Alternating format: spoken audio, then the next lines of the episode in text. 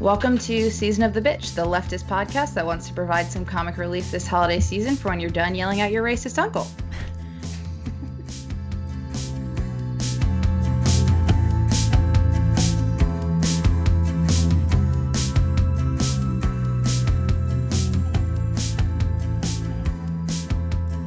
Today we have Zoe, Alita, and Laura. We're going to be talking about women in comedy, and we have two super amazing guests joining us, Kath Barbadoro and Kenise Mobley. Whoa! Welcome! Hi! Hi, guys. Thanks for having us. Yeah. Thank you both for being here. We're really excited for the discussion. Before we dive in, if you both would like to give a little background on yourselves and maybe talk a little about how you got into comedy. Hi, I'm Kenise. I've been a stand-up comedian for about 5 years. I started in Boston and moved to New York almost 2 years ago now. I got into comedy because I had always watched it as a child. So I watched Premium Blend and all of the Comedy Central Presents, but I never thought about like how one would go about doing it until I, this is slightly embarrassing, I dated an open micer. And I was like, oh, I don't like what he's doing at all for what I would want to do. And then I started listening to a lot of stand-up that's available on Spotify and all the related artists of all the related artists. And afterwards, I would just be like, yeah, they're talking about this wrong, or they should be talking about this other thing. And I took all of my notes on what they should be doing and kind of crafted that into my first set. Can I just say that I absolutely love that you took, did you say your ex that you were dating was a man? Yes. I love that you took what you thought a man did like poorly and you're like, I'm going to do this 100% better. Yeah. And honestly, he still does open mics and I feel confident that I achieved that. I am doing it better than it. Amazing. I'm Kath Barbadoro. I have been doing stand-up comedy for a little over 8 years now. I started in Austin, Texas, where I moved after I graduated from college, started doing open mics pretty much the week I moved in. And I moved to New York around the same time as Kenise, about a year and a half ago. So I also huge comedy fan growing up, loved stand-up, also was really into sketch and stuff like that. I remember... like the hardest I think I've ever laughed in my life was watching Monty Python and the Holy Grail at a sleepover in sixth grade. And it just like blew my mind. Like it was unbelievable to me that was, you could make a movie like that. Like that was allowed. And I think I became a comedy fan kind of in short order after that. Like Kenise, I also didn't really think about doing it until a lot later. It definitely wasn't like a childhood dream or anything. I realized it was something I wanted to try out and pursue when I was in college, and it was about probably 2007, 2008, and I saw John Mulaney, and he was probably in his mid-20s at the time. I think I saw him on Best Week Ever or something, and something about him just really clicked for me where I was like, oh, that guy sounds like me. That guy sounds like my friends, and he's like around my age. Like, oh, this is actually a job that someone can have. So I got really interested in it around that time, but I was going to school in rural Iowa, so there was nowhere for me to perform. So when I graduated, I moved to Austin and just kind of hit the ground running and have been doing it ever since. Amazing. So to me, you two are like superheroes. Stand-up comedy is like the hardest thing in the world. So you all grew up watching Premium Blend and stuff like that. I grew up watching A&E's Evening at the Improv because I'm probably at least a decade older than everyone on this call. And like, honestly, when I see people get up on a stage and try to make people laugh, to me, that's the hardest thing I can imagine anybody doing. It's just, it's like a superpower. So that's why... that's why we were telling you earlier we were fangirling over you two all last week, because I was like, I get to talk to comedians and ask them, like, how they get up on a stage and do what they do without passing out, because I would pass out immediately if I ever even attempted to tell a joke, even to a small group of people, like not even on a stage. There's one question I've always wanted to ask comedians, and that is, how do you deal, especially as a woman, I can't imagine doing this, how do you deal And this question is to both of you. How do you deal with a hard audience? Like, is there a moment where you get up on a stage and you're like, shit, this is a shit audience and this is going to be super hard. And then what do you do? Yeah. Kenise, do you want to go first? Sure. So some of this, there are some circumstances that I think can lead to a bad audience, and that is maybe the show wasn't promoted and there just aren't a lot of people there, or maybe it's a hodgepodge of people who aren't particularly interested in comedy, but comedy is happening at them. For those things, like you have to kind of consider your audience in a certain way. So like, I have been booked on things and the person heard that I was funny, but they didn't necessarily hear kind of what my vibe was or what the bulk of my content is. Mm. So they booked me for a room full of like 65 plus people for a country convention. And that's really not kind of what I'm putting out into the universe. So just kind of trying to meet them halfway is really important to me. Like, okay, so maybe I'm not going to do my 20-minute chunk on dicks and dick pics. Maybe I'll talk about like funny, which is a great bit, by the way. So wow, okay, that's for me. But some, like, regardless of what you do, sometimes, despite all of your best intentions, sometimes despite everyone's best intentions, it's just gonna be a slog, and you just have to get used to the fact that that might happen. Yeah, it really is. Just sometimes you're just not gonna get them, and it's not their fault and it's not your fault. It's just that you just are at an impasse and you both have to make the best of it. Yeah.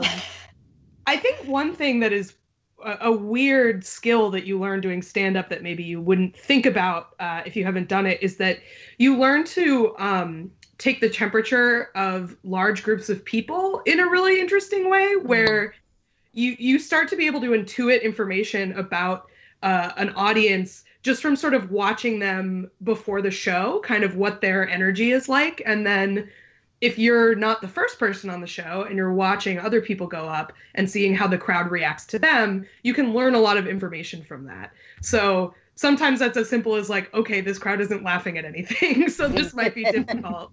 But sometimes it's a little more nuanced of like, okay, they seem to like this type of joke and they don't seem to like this type of joke, you know, like, right.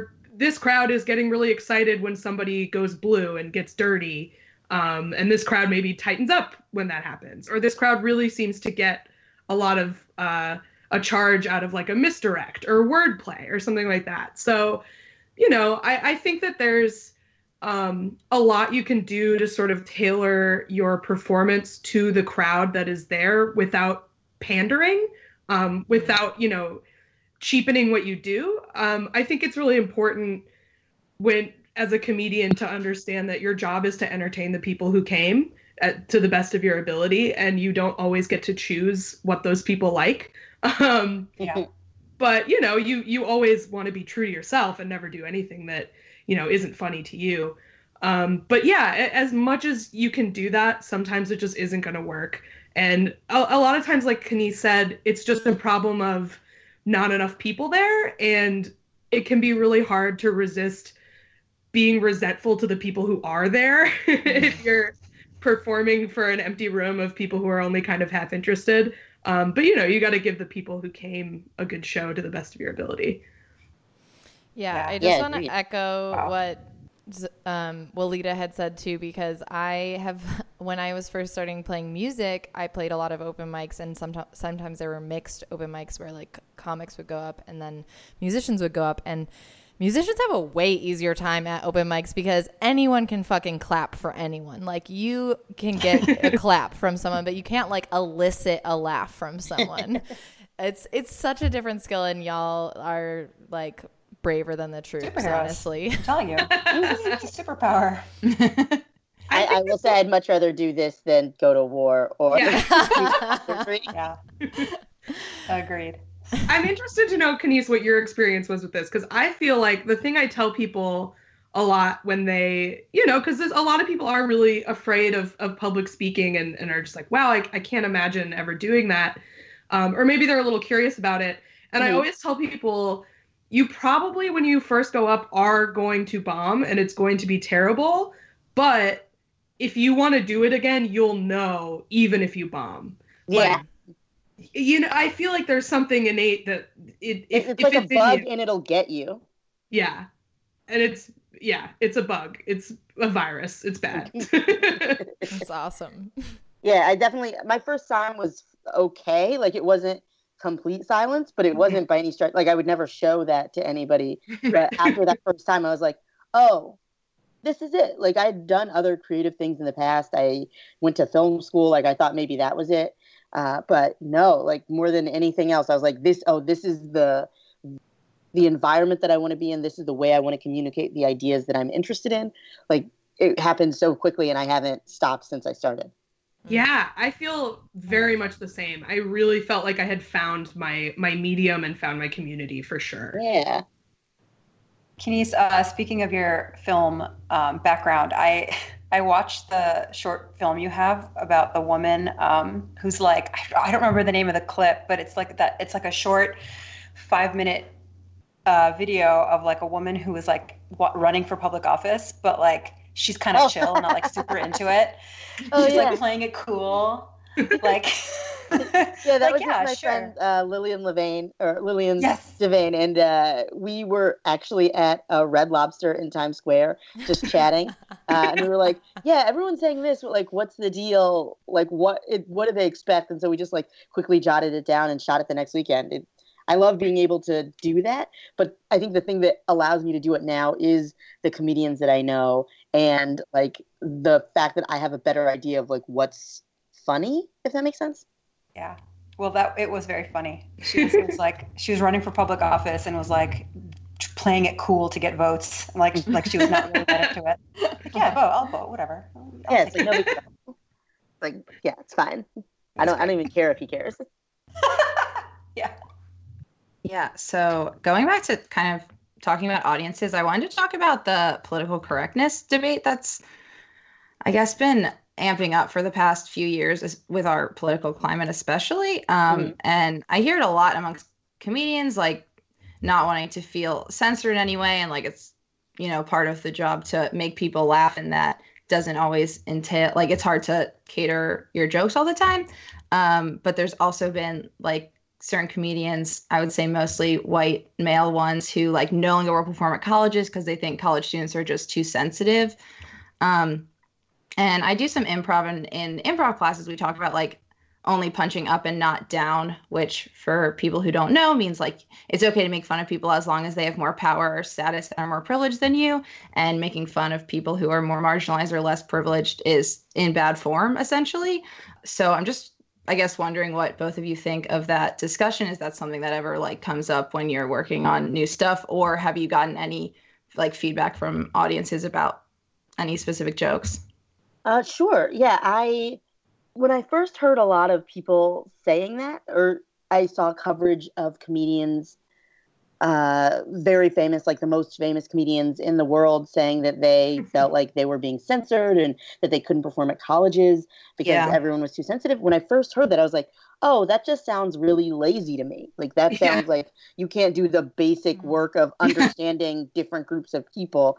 And it's not, I have a friend who has a joke. It's like, it's not political correctness. It's just actual correctness. Like, you're trying to call people out of their name or suggest certain characteristics are inherent to a particular group. And that's just literally incorrect. So doing some of that education, I do think that if you're able to play with those ideas in a way that is making a comment on them, then that can be interesting. But I think a lot of people conflate saying the old-timey stereotype and actually making a comment on that old-timey stereotype. Yeah, definitely. Yeah, and I think that there certainly is... I think it's complicated because, on the one hand, I don't think anybody's art is... so important as to invalidate and hurt people, you know? But I also do think that comedy is a subversive space, and it's a space where it has a lot of rhetorical power to kind of take people off their guard and change their minds about things. And that can be used for better or for worse, right? So I do think that sometimes younger people, I've performed at some colleges, and they're super, super well-meaning, and they're like very progressive and very, very well-intentioned, but they don't have the life experience to evaluate nuance. And so sometimes they'll hear a word in a joke or something and they'll just completely shut down or get really uncomfortable. Right. And I know that that comes from a really good place. And I think that's like a very desirable quality in young people, because they will eventually have enough life experience to evaluate things in a more nuanced way. But right when they're young, they don't have that, and they just want to make sure that they're doing right by everybody. So I don't fault them for it at all. I think that it's a very narcissistic thing for a comedian to go into a performance and have that experience and then blame the audience. You know, like I was saying for the last question about hard audiences and stuff, like your job is to entertain the people who are there, and it's never really their fault if they don't find you funny. It's your job, if you're trying to make a comment on racism or sexism or whatever, it's your job to make it very clear that you're making a comment on it, and not that you're just parroting this regressive idea and calling it satire. You know what I mean? Yeah. So if people don't understand that that's what you're doing, that's your fault. That's something that you need to work on as a comedian. And I think sometimes people who aren't skilled enough comics try to take on these bigger issues, and it ends up not working because they're not good enough to express themselves. Right. It's such a complicated thing to express and to make funny at the same time. You know, it's not something everybody can do, and that's okay. So I guess, I'm sorry, I'm rambling now, but. No, sorry. No, it's right. A good answer. Especially, like, I mean, yeah, I agree with like both elements of that.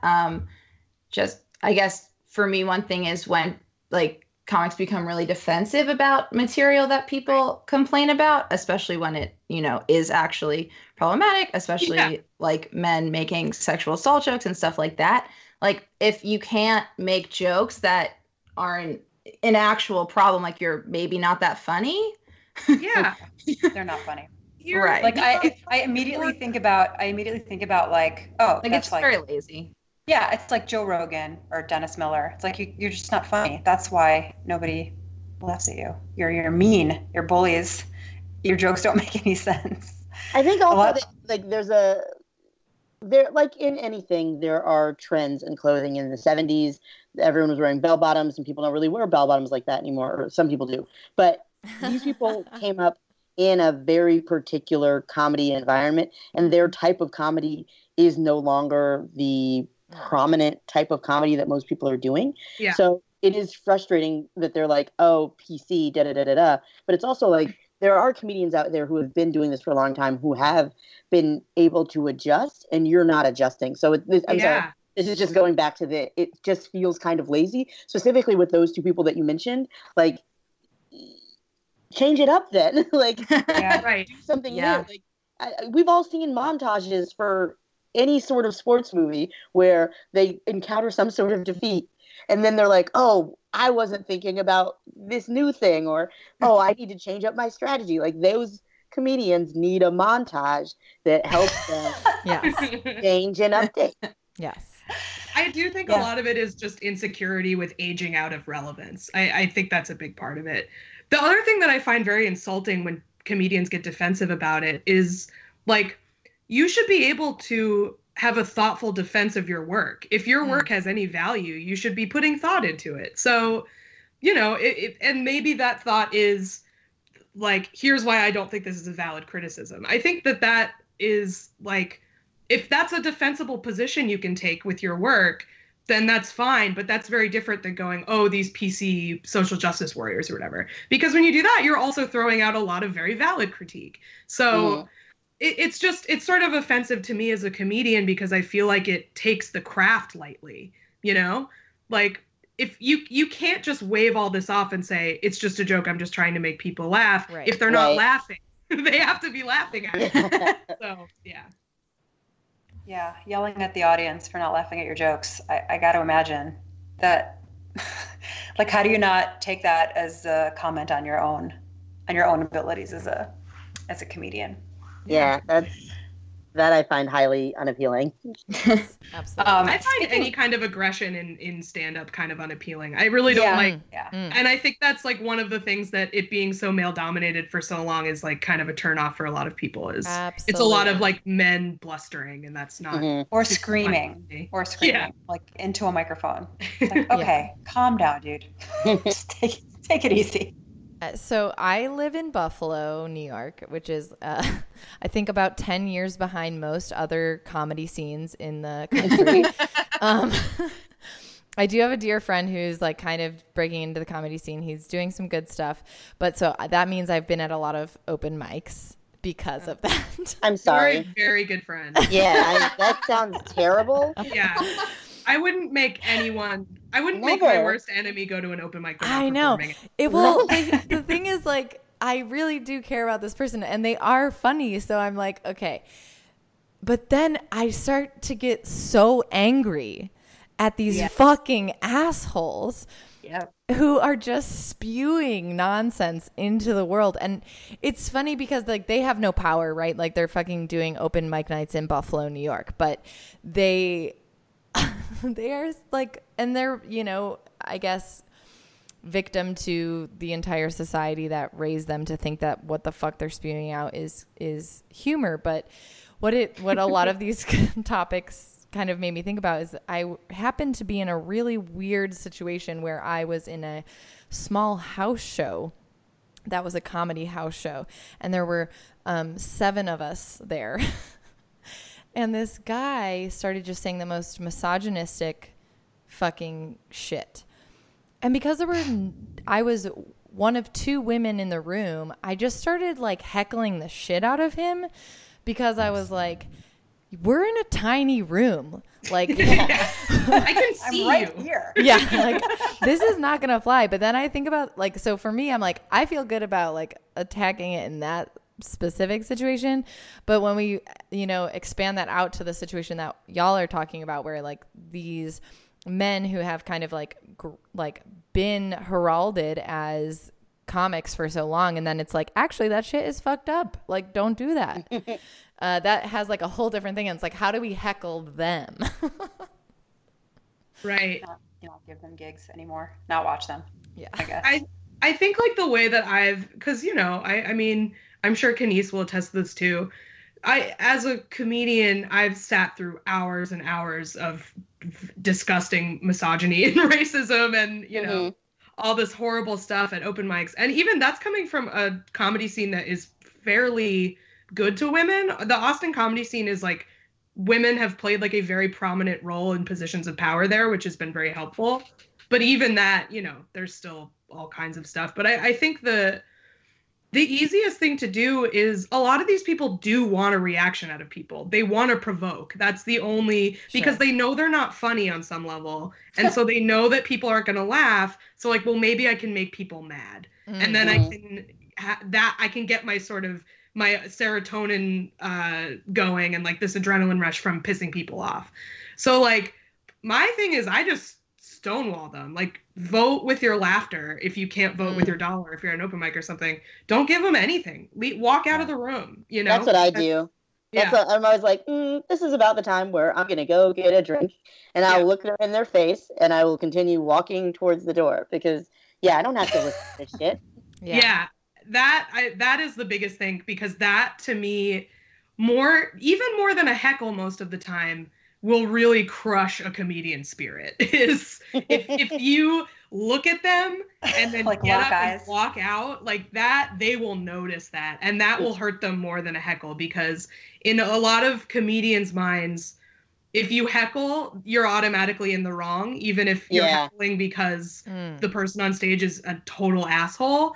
They'll still feel like how dare you interrupt my performance? Whereas if you walk out, they can't do anything about that. Yeah. And they're going to feel it, and they're going to go home and cry. So definitely walk out. Amazing. Make them cry. Okay. Awesome. Done. Yeah, I worked at a comedy theater for a little while, and one of my duties being the front desk person was like signing people in for open mics. And it was the same group of men mostly that came in pretty much every night. And it wasn't a fun job. Yeah. They would like so grim. Yeah, once the one like lost his journal and then he was like freaking out and screaming at me because I didn't stop someone from taking it in the thing. And I was like, dude, it might be a favor to you that someone just stole all your jokes. Right. I've seen you perform. No one wants your awful joke notebook. Yeah. No one stole it on purpose. Just so that you would stop though. They didn't want it. So yeah, thanks. Speaking of comedians, what? So I don't know if y'all listen to the show. We do talk a lot about politics, culture, history, that kind of thing. And I find myself these days watching a lot more comedy than I have in the last couple of years. It's really my favorite art form. It's like my favorite thing to watch and go see live. And I know the like comedians that I really like to watch and I like to see. Who do you all like to watch these days? Maybe I don't. I'm not up to speed on like the new awesome, hilarious comedians. We're talking to them. That's true. I do really genuinely enjoy watching Cat, but likewise, Kenise. I was gonna say you're like. Kenise is one of the people in the city where if I have to follow her, I'm like, okay, here we go. Like, not after her, like, I better bring my A game because she's going to crush. Oh, no, thank you. You guys can't see me right now, but I am doing a little dance. That feels really yes. Yes. Women lifting women up. Yes, I do. I definitely urge all listeners to please, if you can't, like, if you don't live in the New York area and can't go see them, there are some clips of their stuff on YouTube, and it is just great. It is really, really great. Maybe I can get you all to come to Chicago, where I am one day. We'll see. Okay, if I can get. I'd love to. Let's do it. That was easy. Hey, Walida, you're producing a show. All right. I have no idea how to do it. I'll figure it out. Whatever. We'll talk. It'll be great. We'll talk. Certainly some of the comedians that made me want to get into comedy, like, it's surreal and also, like, I don't know, it just makes me giddy that, like, the people that I looked up to whose names I knew before I ever set foot on stage, like, are just around, like, and you can just see them and talk to them, and they're, so, I mean, some of them are normal, but some of them aren't, like, like, I've seen Janine Garofalo like a million times. And I'm like, oh God, you guys, she's just walking around and like, I have access to say words to her. That's insane. What? And like Gary Gulman is, and he like, he maybe because he hasn't been in a bunch of movies or whatever, but like, I think he's one of the funniest people on the planet. And like, I've just had conversations with him and it's insane to me. He's someone I was going to bring up as, because one of the questions you wanted to ask us was like, who's a comics comic? I feel like Gary Gulman is not in the sense that he has like a super niche appeal. I think he has very broad appeal, but a lot of people who don't work in comedy don't know him. He is so funny. Oh my God, that guy is funny. Yeah. I actually have seen him. I haven't seen him live, but I've seen his stuff. I think he's been on Comedy Central a few times and Last Comic Standing maybe. Yeah, he is actually, he's also very funny. Yeah, I didn't realize he would be like a comedian's comedian. That's interesting. Like he, oh my gosh. So he is from Massachusetts and there's a small, it's like a smaller venue called the Comedy Studio.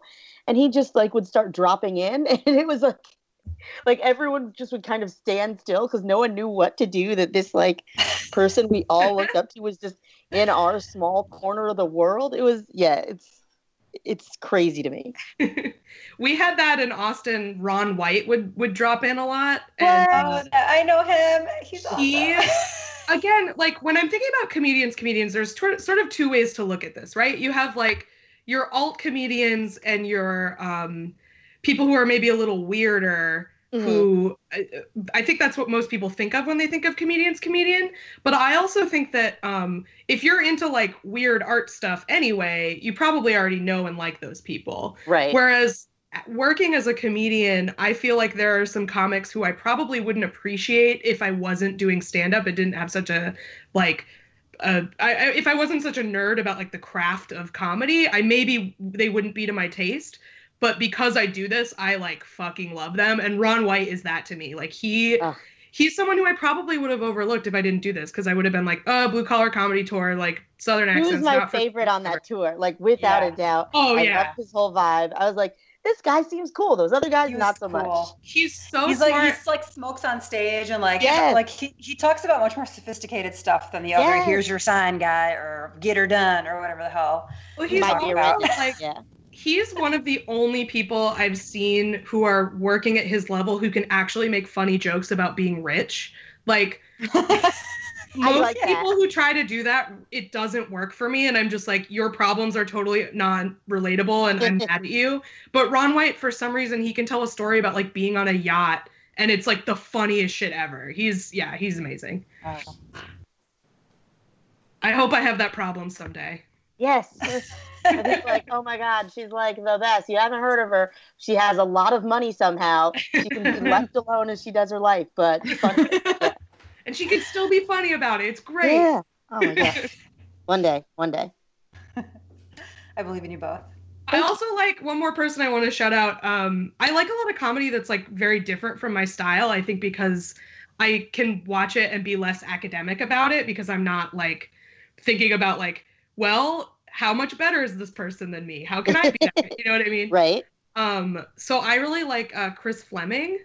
He's a Boston guy, right? Yeah. You know, Gail?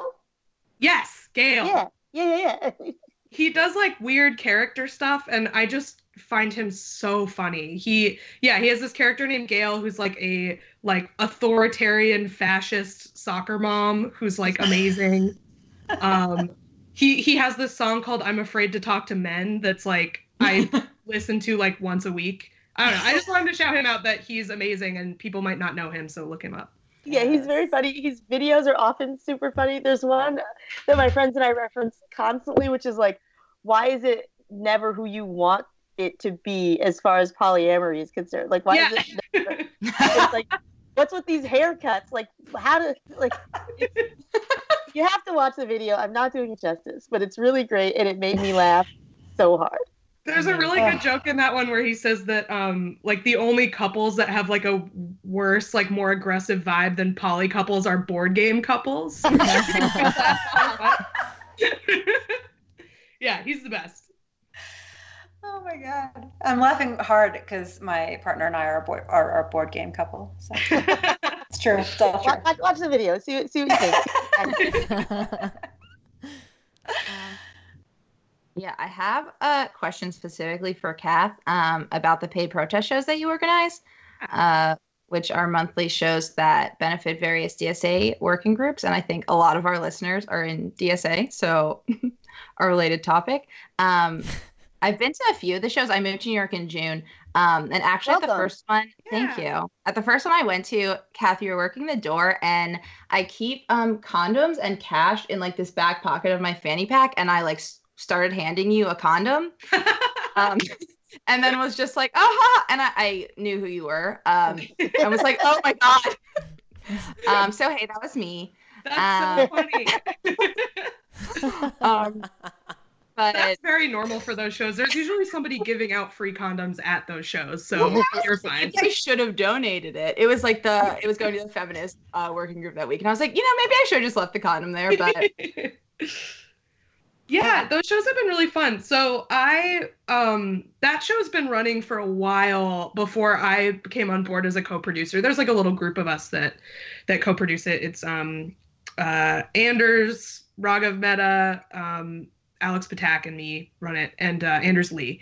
And yeah, it's really fun. I really like doing them because I feel like as a comedian and as a performer, I want to like promote the things that I feel passionately about, but I also think that I'm like a terrible figurehead for any of these organizations. Like, I think it would be a really terrible idea if I were any kind of, you know, public facing like spokesperson in any one of these groups, even though I do have like a little bit of an audience, just because I'm a comedian. And like we were talking about, like comedians say stupid things a lot, and I don't want to get anybody in trouble. So I really like doing those shows because it feels like, okay, this is the one thing I know how to do. I know how to do stand-up and I know how to run a comedy show. So being able to do those things and to provide a lot of really good comics. Kenise has done the show. The stage time is really good, and it's good with people who are intelligent and sensitive and, you know, aren't going to go for offensive asshole jokes. You know what I mean? Yeah. Yeah, so it's nice to be able to do that and then have it, you know, the money go to people who aren't like me and who are smart and good decision makers and can figure out what to do with the money. So, yeah, they're once a month at Mayday Space. If any listeners are in New York, we have a Twitter paid protest where we put up show announcements and stuff like that. Yeah, they're super fun. I guess, well, since now I know that Kenise has also done it, I'll ask both of you. Do you notice a difference? Do you tailor the stuff at all knowing that the crowd is all going to be socialists, or do you just, you know, fly with what you already have? Like, how does that, I guess, fit into what we were talking about with audiences? Because you kind of know what you're getting into there. I do. We have a joke that, like, at the beginning of the show that when we go up and do, like, the show announcements and stuff, we make a big thing of, like, you're allowed to laugh. It's okay. Yeah, that it's the same joke every time, and I crack up at it every time. Sometimes they can be a little tight. And again, it's the same thing I was saying with college kids where it's like, it's a super well-meaning tightness. So I don't, like, begrudge people for being a little bit, like, just not super relaxed right away. But I think once they see the comics that we book who are all very good and who are all not going to, like, be awful either at comedy or saying horrible, hateful things, they ease up and they are a really good audience, and they like smart stuff. So if you have jokes that maybe don't work at a comedy club because they require a little bit more focus or attention from the audience, that's a good place to do them. I think I would agree with that. The time I've done the show, it was definitely like, oh, these people, I don't have to slow down for them. I don't have to explain or do any maneuvering so that they get what I'm saying. These people will get it. Yeah. Yeah. Yeah. I feel like at those shows, I'm more open to laughing. So I'm like, oh, I'm surrounded by like-minded people, and like they're here for a good cause. So I'm like more trusting of those people and just, yeah.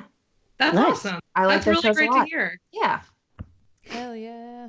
Do you, tend to these days, I don't know if you've heard, but there's a psychotic billionaire who's president right now. He's very dumb. He's the dumbest person I've ever seen. Yeah, I didn't hear about this. Yeah, you don't need to know any more than that. It's all literally all you need to know. I was gonna say tell me more, but then I was like, wait, no, please never. I just want little information. Like literally never ever talk to me about this. No, it's not really happening. So, you know, people are getting a little riled up around the country. They're getting a little bit more political. They're getting a little more crazy and dumb. And all the political comedy I watched was in the 90s, and everybody was happy in the 90s. Like, it was Bill Clinton was president. You know, there was a surplus. There was like a surplus. Democrats controlled the House for a little bit, but then not so much anymore. But it's fine because it was Bill Clinton was president. Everyone was making money, and the internet became a thing. Oh my God! This like makes my heart hurt. Yeah, yeah, it was crazy. Like, everyone hated Newt Gingrich because he was mean to Chelsea. It was just a great, beautiful decade of bliss and ignorance, and then mostly ignorance. Mostly ignorance. Overwhelmingly ignorant. But like, I feel like political comedy these days, I don't know. Do you do political comedy at all? Do you find yourselves sort of doing peripheral, like just going around the periphery of political comedy? Do you think it's like harder these days to bring politics into your comedy? I'm curious about that. I think that there's sort of two ways to look at what political comedy is and what political comedy is for. And I think a lot of times when we talk about political comedy, we're talking about comedy about politicians. And I think that is very difficult to do now. Obviously, Trump is like his own comedic genre at this point. And there are people doing wonderful Trump, like the President Show with Anthony, I can't pronounce his last name. His Trump impression's great. It's really funny. But that's like its own thing. But I think that like comedy about politics in the way that it was done in the 90s is very, very difficult to do now, because people's hackles are immediately raised in a way that they used to not be, I think. Yeah. Among other reasons why it's a lot harder, just that it's so fucking bleak right now. I think, I don't know. I find it very difficult to do. I tend to get angry when I talk about that stuff on stage. And as I've already said, I don't find anger to be very funny. So it's not something I do. But I think the other way to look at political comedy is to look at comedy that makes fun of or comments on power structures in society. Yes. Yeah. And, you know, being a woman, I think that when I talk about my life, that can be political. And I definitely don't shy away from that. And I definitely make jokes about that kind of stuff. I do a fair amount of like gender-ish stuff in my work. Weirdly, I've noticed in the last like 6 months to a year, I've been writing a lot about masculinity as opposed to femininity, which is like kind of weird.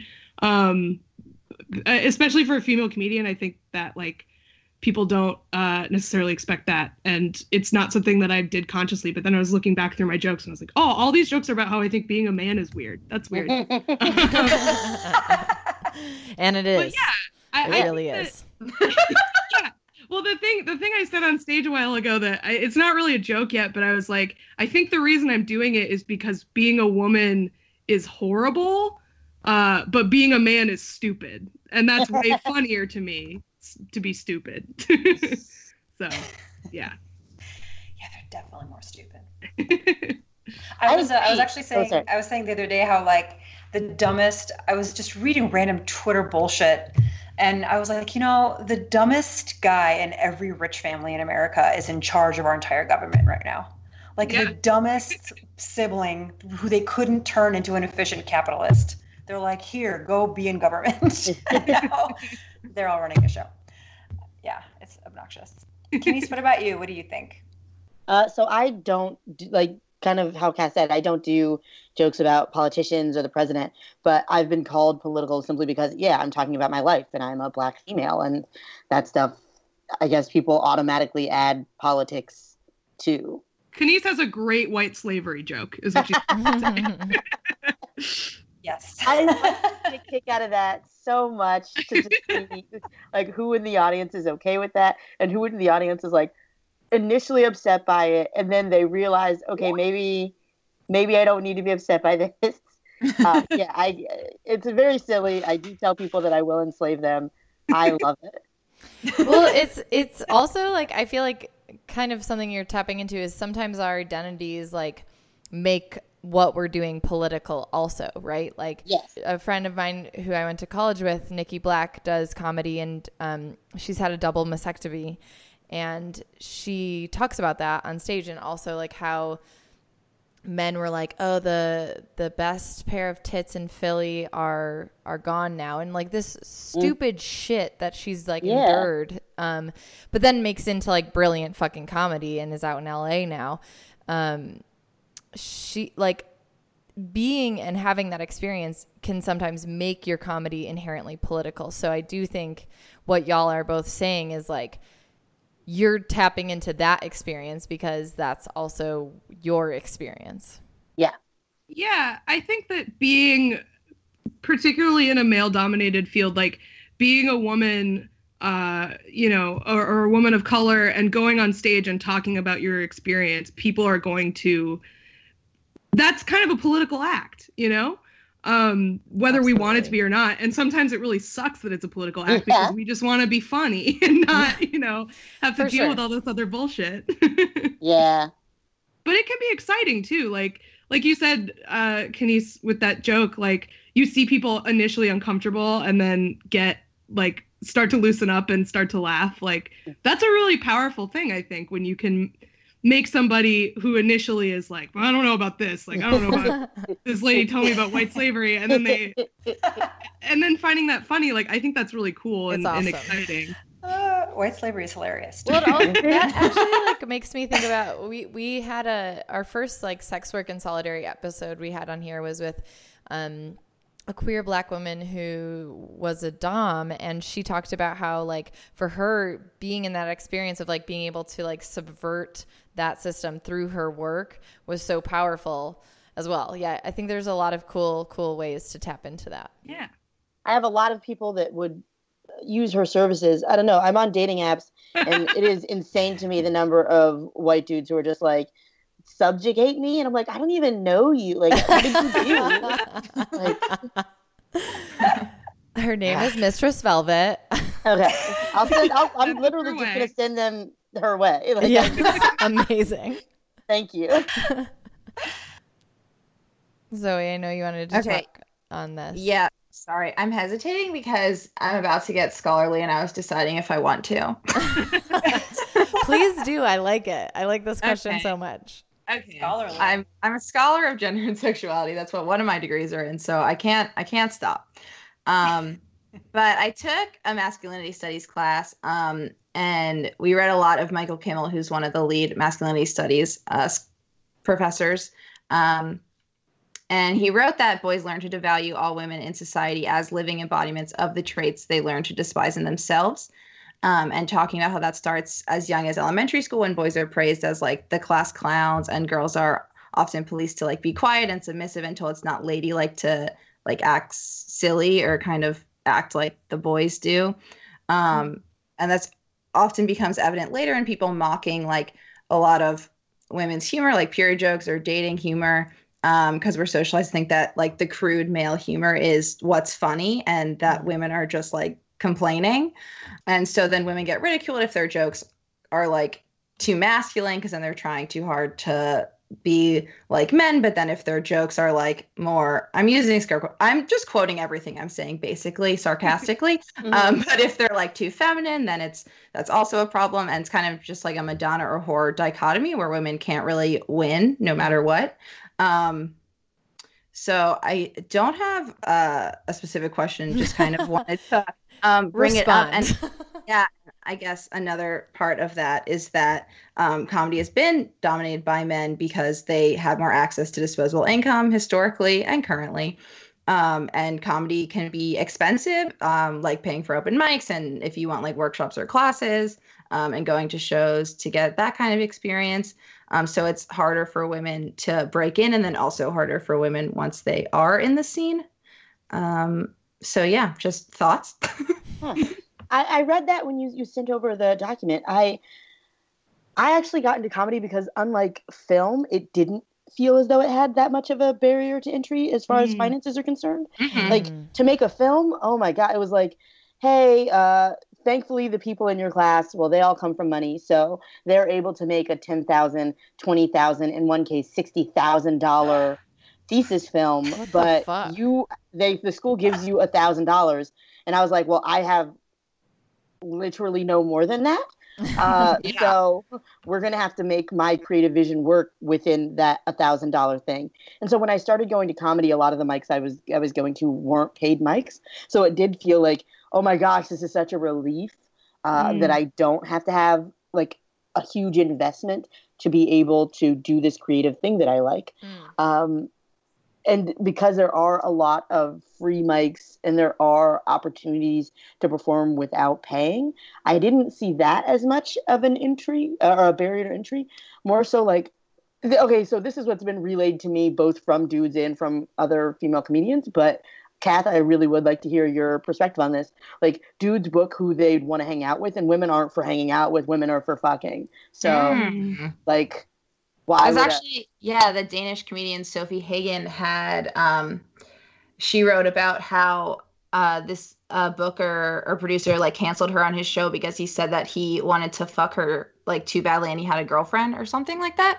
So he was afraid to have her on his show. That's so I've heard stuff like that before. It's infuriating. Yeah, I think that the main barrier to entry stuff is not necessarily financial.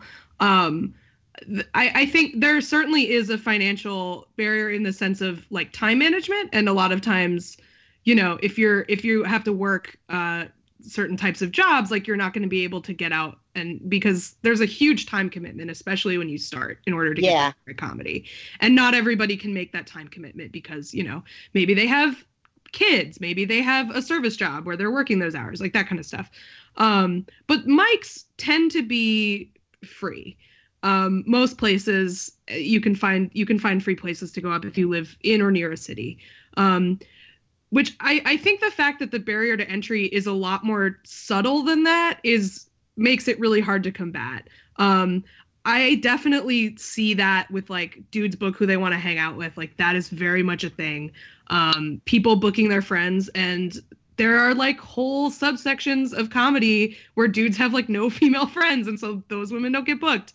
The biggest thing I see, though, and I was really frustrated about this at various points in my career, there seems to be like a system of mentorship with established like male comedians and younger male comedians, because it's like these middle-aged dudes who are like, oh, you remind me of me, 25-year-old. Like, let me show you the ropes and take you under my wing. Whereas a middle-aged man can't do that with a 25-year-old woman without it being creepy. And if they do that, a lot of times it is creepy. Yeah. So that, I think, is a huge detriment to women in this industry, is because a lot of times, like when you get your start, it's you go out on the road with a headliner, and, you know, a married guy in his 40s is not going to ask a 25-year-old woman to open for him, where he will for a man. And, you know, like that cuts out a lot of work for us. I really appreciate there are some male comedians who are like very explicit about like, I want women on my show. And a lot of like more established female comedians will do that too. And I really appreciate that. But I think it's a huge problem. And it's one that is really hard to eradicate and that I don't think enough people talk about. Mm.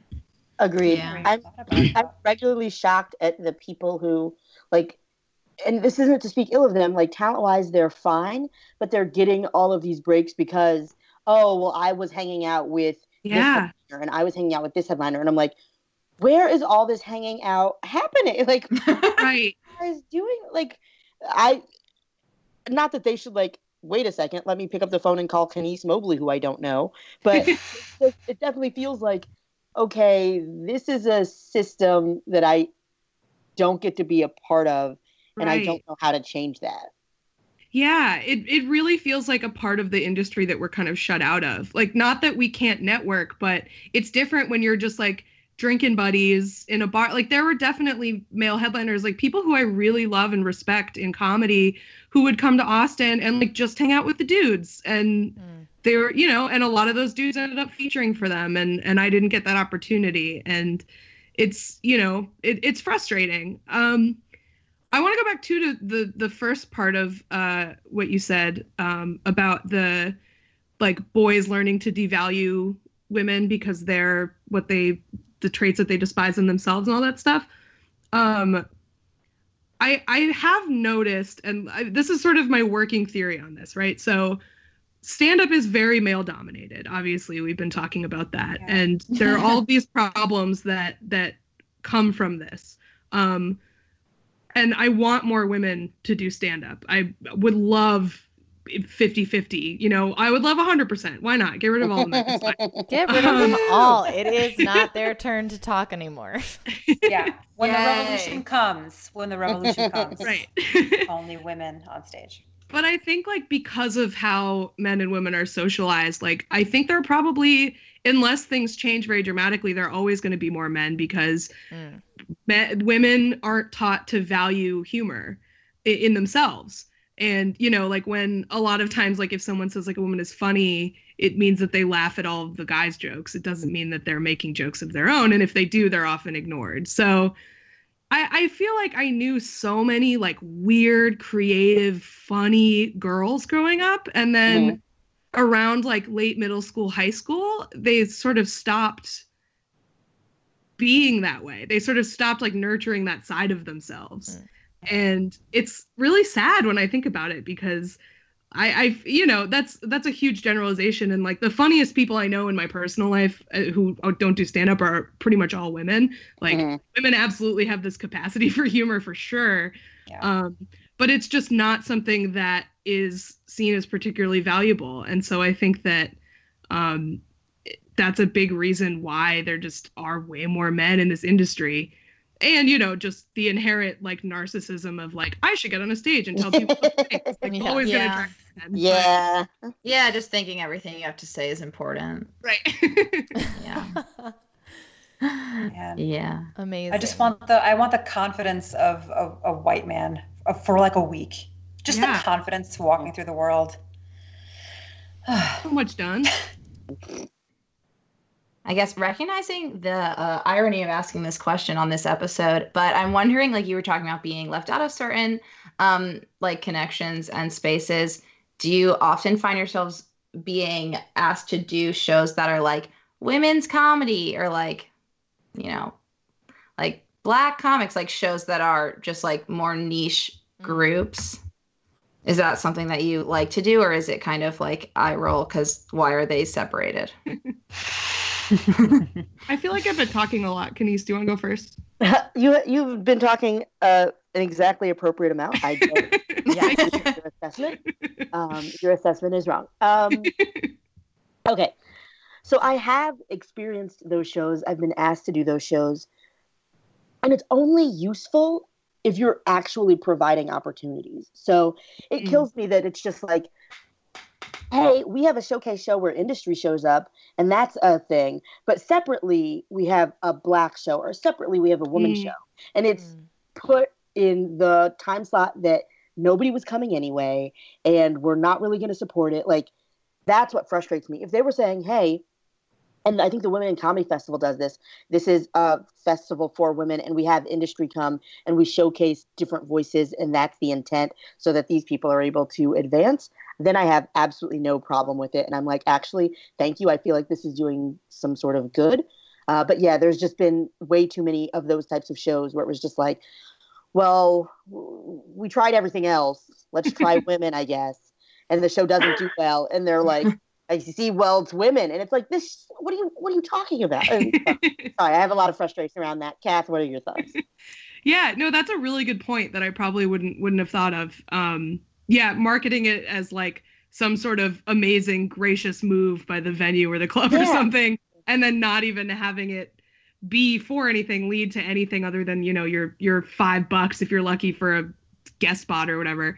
Yeah, I think it depends. I think a lot of it depends on how it's marketed and who's putting it on. I mean, those things can be very patronizing, but they can also be really nice. And I think, you know, like you were talking about going to paid protest and feeling like a lot more relaxed there because you knew that the comics had at least somewhat been vetted to not be like total monsters. So I think that it is nice because comedy, it's not like music where it's not often broken down into genres. And so people just see a flyer that says comedy and they go, and you never know if it's going to be something you like or not. So it's nice to be able to market something of like, hey, you like funny women, you're a woman and you're tired of watching men, like come to the show. Hey, you're sick of listening to white comics be boring, come to this Black show. Or, you know, like that I think makes sense and would hopefully attract an audience who is going to be particularly appreciative. But at the same time, like I said, they can often also be very patronizing and very... like Kenise said, put in a time slot where it's like, you're basically just ghettoizing this group of people. You're not really helping them or even being able to draw an audience for them. So yeah, it depends. Awesome. Those are great answers. Yeah. Well, amazing. How can people support y'all? How can people support what you're doing? And how can people see you perform? Yeah, I'm going to be, if you're listening in Philadelphia, I'm going to be at the Philly Helium December 2nd. I'm featuring for Jay from Jay and Silent Bob. What? So, amazing. So that'll be interesting. Yeah, come to that. I have 3 podcasts, which is too many, but they're all about different things. So just pick one to listen to. I do What a Time to Be Alive, which is like a topical comedy, weird news story type thing.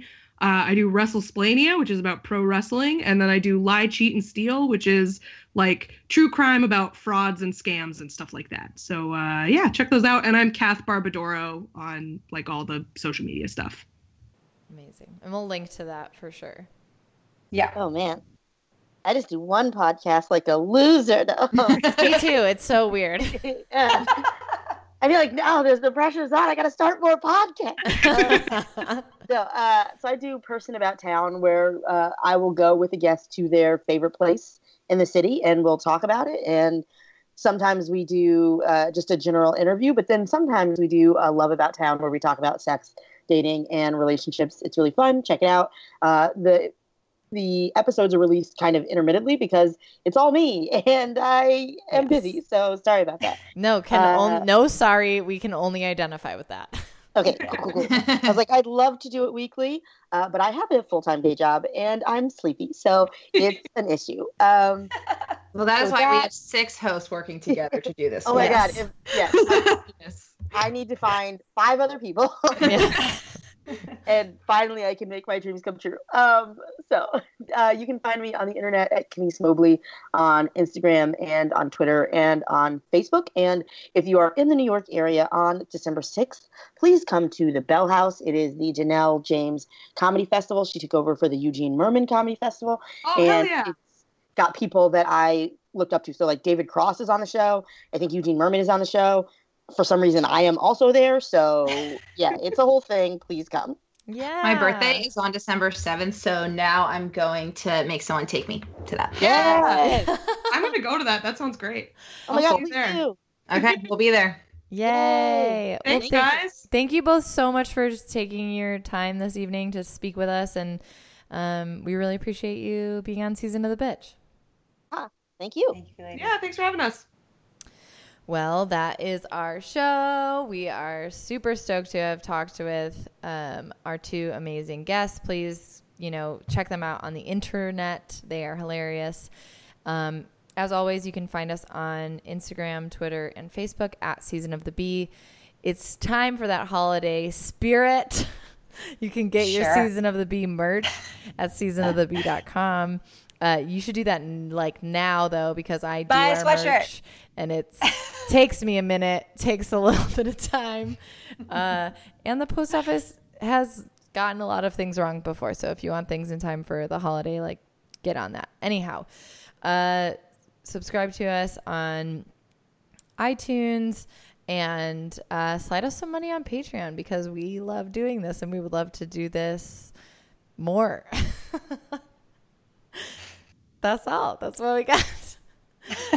Thank you both so much for organizing this whole thing. I just have to say that this is the first one that our two new hosts organized together. It was this thing they did together. I feel so. That was my first intro.